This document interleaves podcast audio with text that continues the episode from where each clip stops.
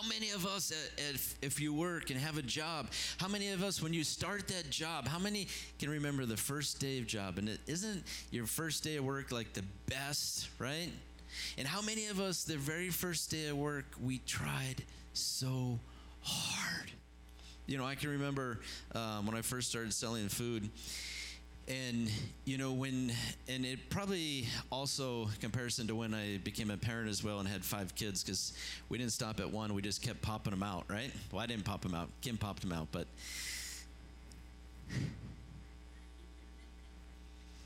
but when I, when we started having kids as i started growing in food service you know i was i was scared at one point to lose my job because now I had all these mouths to feed, right? And I, that probably pushed me at moments to work really, really, really, really hard. You know, in food service, if you're in food service, you know that food service, it's like a 24 7 job. And so, because restaurants are open most, in the old days, pre COVID, restaurants used to be open seven days a week, right? Pre five years ago, whatever, you go back in the old days, right? When there was wagons and horses right around. But in the old days, restaurants were open 24 hours, seven days a week. And so, if you're in food service and if you're in sales, typically you can get calls sometimes up to 8 o'clock at night, 9 o'clock at night, and those are the worst customers to have. But in the in the first days when I first started doing food service, food service, I would answer my phone at eight o'clock at night because I thought that I had to. I thought that I if I didn't answer this call or answer this text from my customer, you know that you know he's gonna get mad. And 20 years later, I don't care. Like if my customers call me at eight o'clock at night, I'm not to answer unless unless my family's like not around and you know no one's around. Then then I'll do it. But when you first start in your job and you're working, how many of us have ever tried to impress our boss? How many of us have ever wanted to impress our boss, the person that we work for, and I want to do a good job here. I'd like to get a raise, right? How many of us have thought to ourselves, I could really use a raise right now? How many of us ever thought, my boss really needs a kick down because I'm the best employee in the world? Sometimes when we set out to accomplish things, it's not really for ourselves. We don't realize who we're really trying to set out and what we're really trying to accomplish and who it's for. As Peter in this story is with Jesus, as he's sitting there and as he steps out of the boat, you ask yourself, was he stepping out of the boat for himself or was he stepping out of the boat for Jesus? And every single day of our lives, that's a good question to ask yourself. Am I taking this step for myself or am I taking this step for Jesus? The next person I want to read in this story, obviously, we all know the good man of. Um, nope, I already read that verse.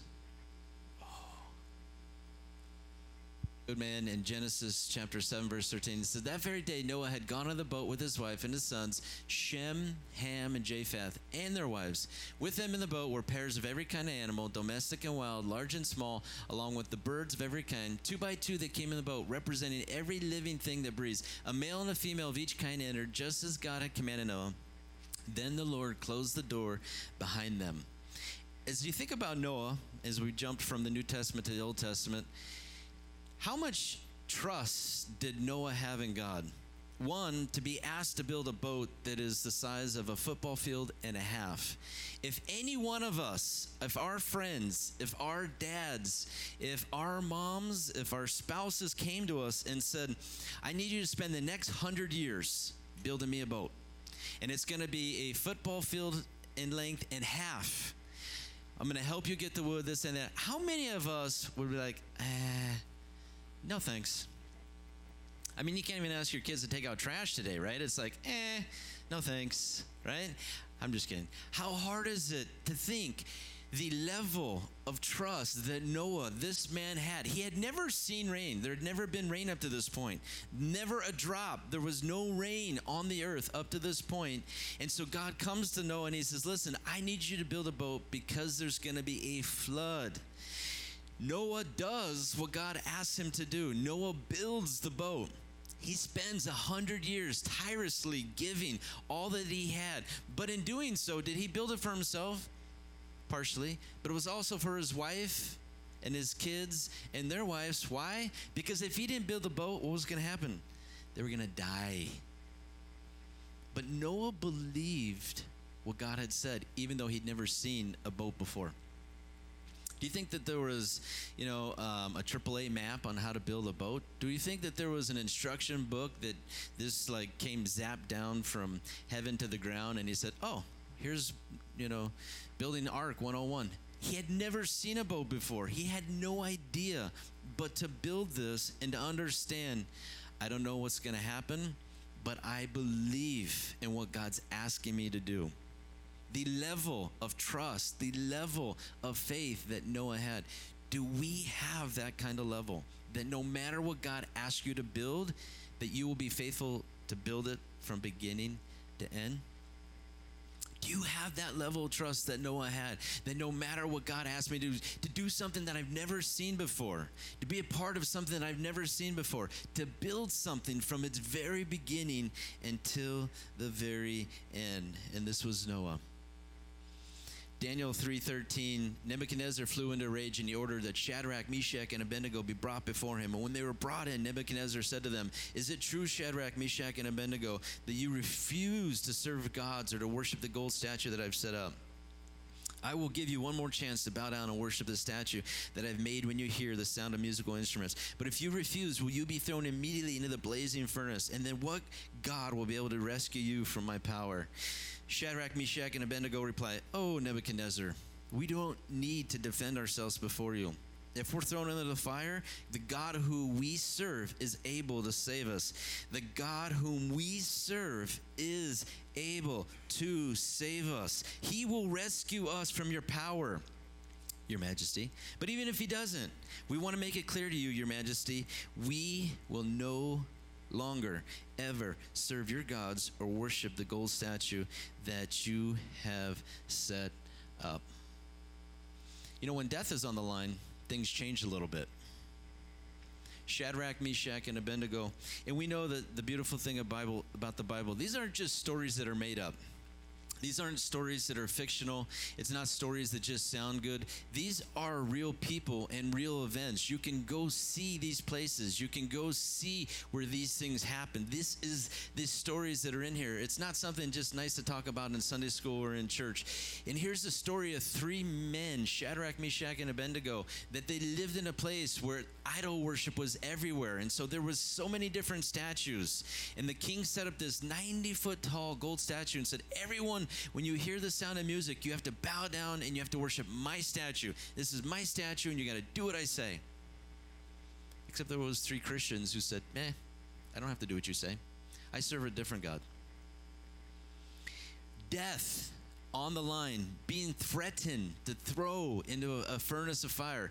And this furnace was so hot. The men, the men who were pushing Shadrach, Meshach, and Abednego towards the fire, they got burned up. The furnace was so hot. This was a real fire. When death was on the line for these three young men, how much trust did they have in God? And could we trust God with that today? If it was illegal to have church, if it was illegal to be a Christian, and if the army, if the Marines were here and they're coming out here to arrest us right now and to execute us, could you stand and say, You're not going to stop me from worshiping my God? Or would we cave in? The level of trust in this story. The other famous story we know, of course, of Daniel 6:16. At least the king gave orders for Daniel to be arrested, thrown in the den of lions. And the king said to him, May your God, whom you serve so faithfully, rescue you. There's another story of a man who faced death, being thrown into a lion's den. And we know that from, if you grew up in church, you heard that story over and over and over again, right? Because our Sunday school teachers were awesome. And back in the day, they had those flannel boards with the little stick figures that they would stick on there and they'd move them around, right? But here's the story of a man again who who was friends with Shadrach, Meshach, and Abednego, and it was illegal to be a Christian. And he was told he couldn't pray to God anymore. He was told, You have to stop praying. You can't pray to your God. But Daniel, you know, sometimes how many of us have heard that, that lovely word, being rebellious? And, and how many of us, you know, as parents, you know, we drive that into our kids. You better not be rebellious, this and the other. It's not good to be rebellious, unless it's against evil, I guess against the devil and people who are trying to stop you from being a Christian. Because here's Daniel, and he says, You know what? You can tell me to stop praying. I'm not going to stop praying. Three times a day, I'm going to point myself towards Jerusalem and I'm going to pray to my God. No matter what you say, no matter what you do, I will keep praying. With death on the line, I will keep praying. With death on the line, no matter what you say, no matter what you do, here's a man again with the level of faith and trust in God. First Chronicles 11:1 says all Israel gathered before David at Hebron. And he told him, We are your own flesh and blood. In the past, even when Saul was king, you were the one who really led the forces of Israel. And the Lord your God told you, You will be the shepherd of my people Israel. You will be the leader of my people Israel. David, as a young boy, teenager boy, was anoint, anointed to be the king of Israel. But it took 15 years before he became king. Turn your neighbor and say, 15 years. We see David as a man, and we know King David, awesome, amazing. We know Goliath, we know all those stories, right? But he waited and he trusted God, even though it took 15 years. Could we have the level of faith and trust to wait on God for 15 15 years. How many of us are praying for one thing very specific today? How many of us this morning, there's one thing that we are waiting on God? We are praying, that we're hoping, that we're, we're semi confident that God is going to answer us. In this story, David, King David, who becomes the king, he had to wait 15 years. Does God want to answer your prayers? Absolutely. But sometimes He needs you to learn something through the process. And so there's time, and it hurts. And believe me, it sucks waiting. But if you're waiting today for something, keep praying, keep believing, because just like David became king, like God said he would, the thing that you're praying for, God will answer we see in Exodus chapter 3, verse 7, it says, And the Lord told him, I've certainly seen the oppression of my people in Egypt. I've heard their cries of distress because of their harsh slave drivers. I'm aware of their suffering. I've come down to rescue them from the power of the Egyptians and lead them out of Egypt, enter their own and spacious land. It is a land flowing with milk and honey, the land where all these wonderful people look. The cry of the people of Israel has reached me, and I've seen how harshly the Egyptians abuse them. Now go, Moses, because I'm sending you to Pharaoh. You must lead my people. Moses was a murderer. How could he be asked to be a, a leader? Moses murdered a man. Why would God pick him to do anything? Moses was a bad man. He did something horrible. He even left his hometown and he went and he married some foreign lady, right? Moses was this horrible person. He did a horrible, horrible thing. But yet, God picked him to be the leader of Israel? To lead a million people out of one country into another country? What kind of level and trust? And we know that Moses, he kind of butted heads with God because he's like, ah, God, I'm not qualified. God said, Yeah, you are. God, I'm not the greatest in my speech. I don't talk fast enough. He said, You'll be fine. God doesn't look at your qualifications.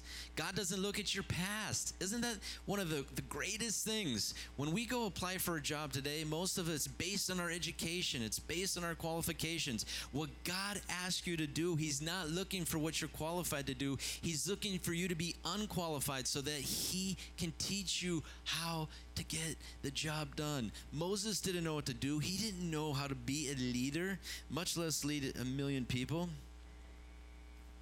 couple more short stories. Matthew 15, 21. Jesus left Galilee and went north to the region of Sidon, and a Gentile woman who lived there came to him, pleading, Have mercy on me, O Lord, son of David, for my daughter is possessed by a demon that torments her severely. Jesus gave her no reply, not even a word, and then his disciples urged him to send her away. Tell her to go away, they said. She is bothering us with all her begging. Jesus said to the woman, I was sent only to help God's lost sheep, the people of Israel.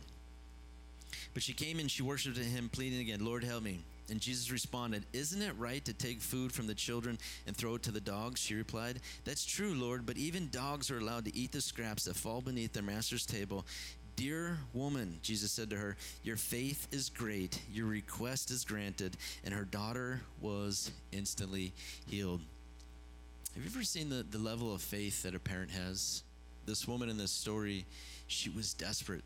Her daughter was dying, her daughter was sick. What kind of level of faith when our kids are struggling?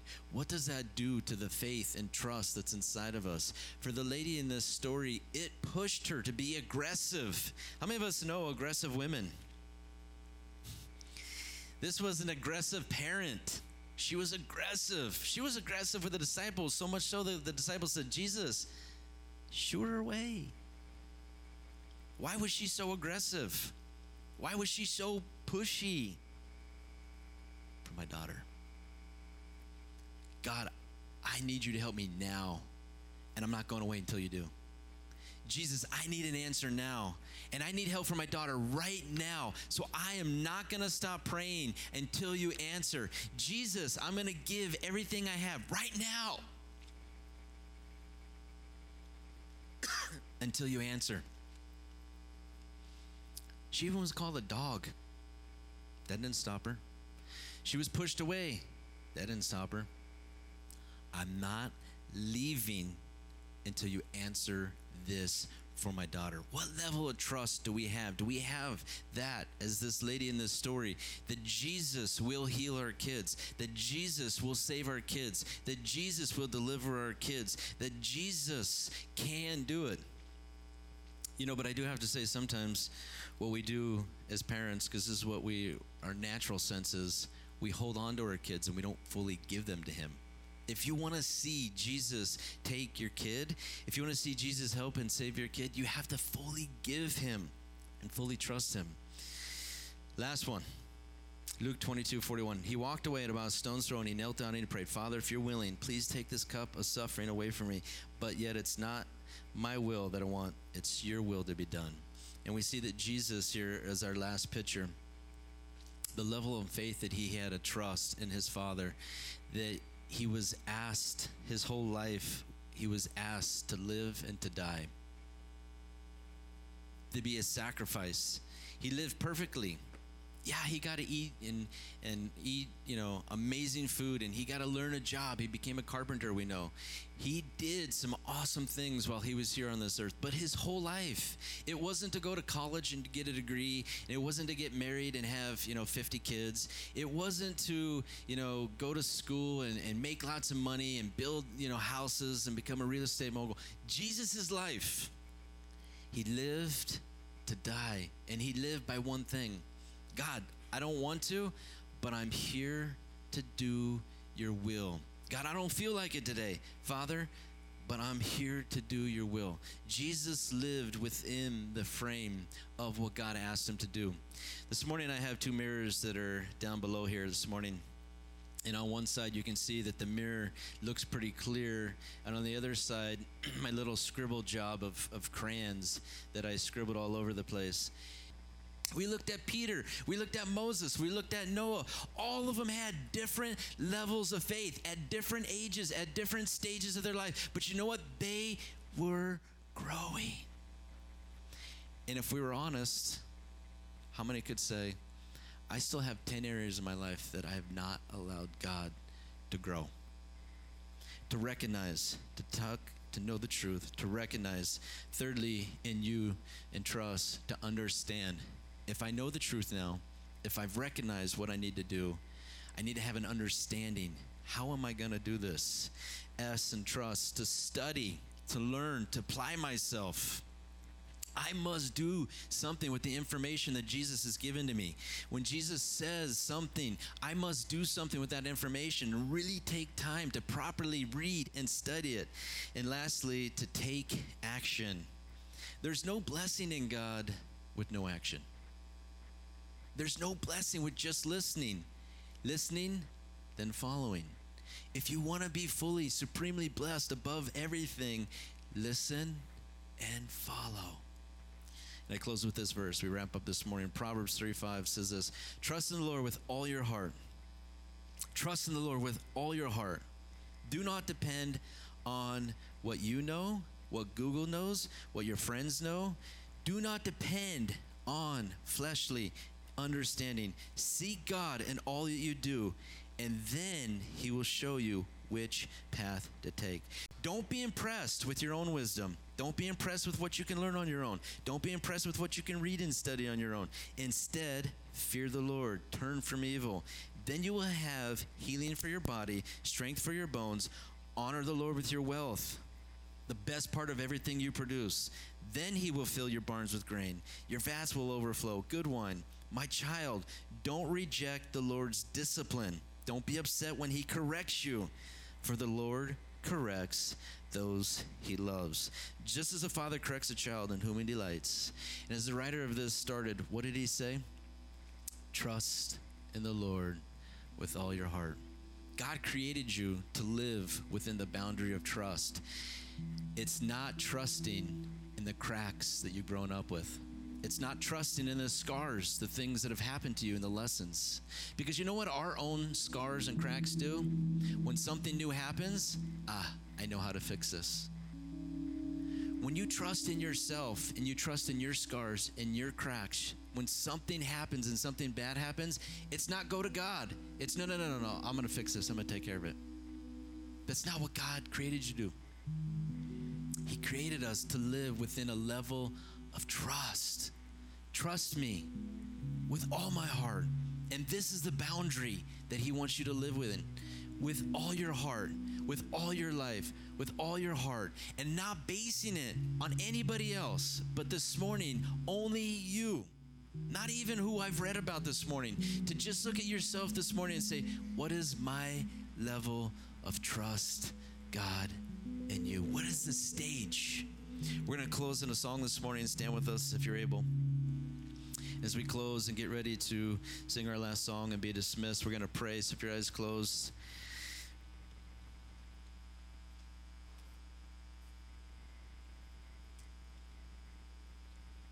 You know, as we wrap up and as we leave this morning, all of us in here, we're going to take one step at a time. We're going to walk out of the building.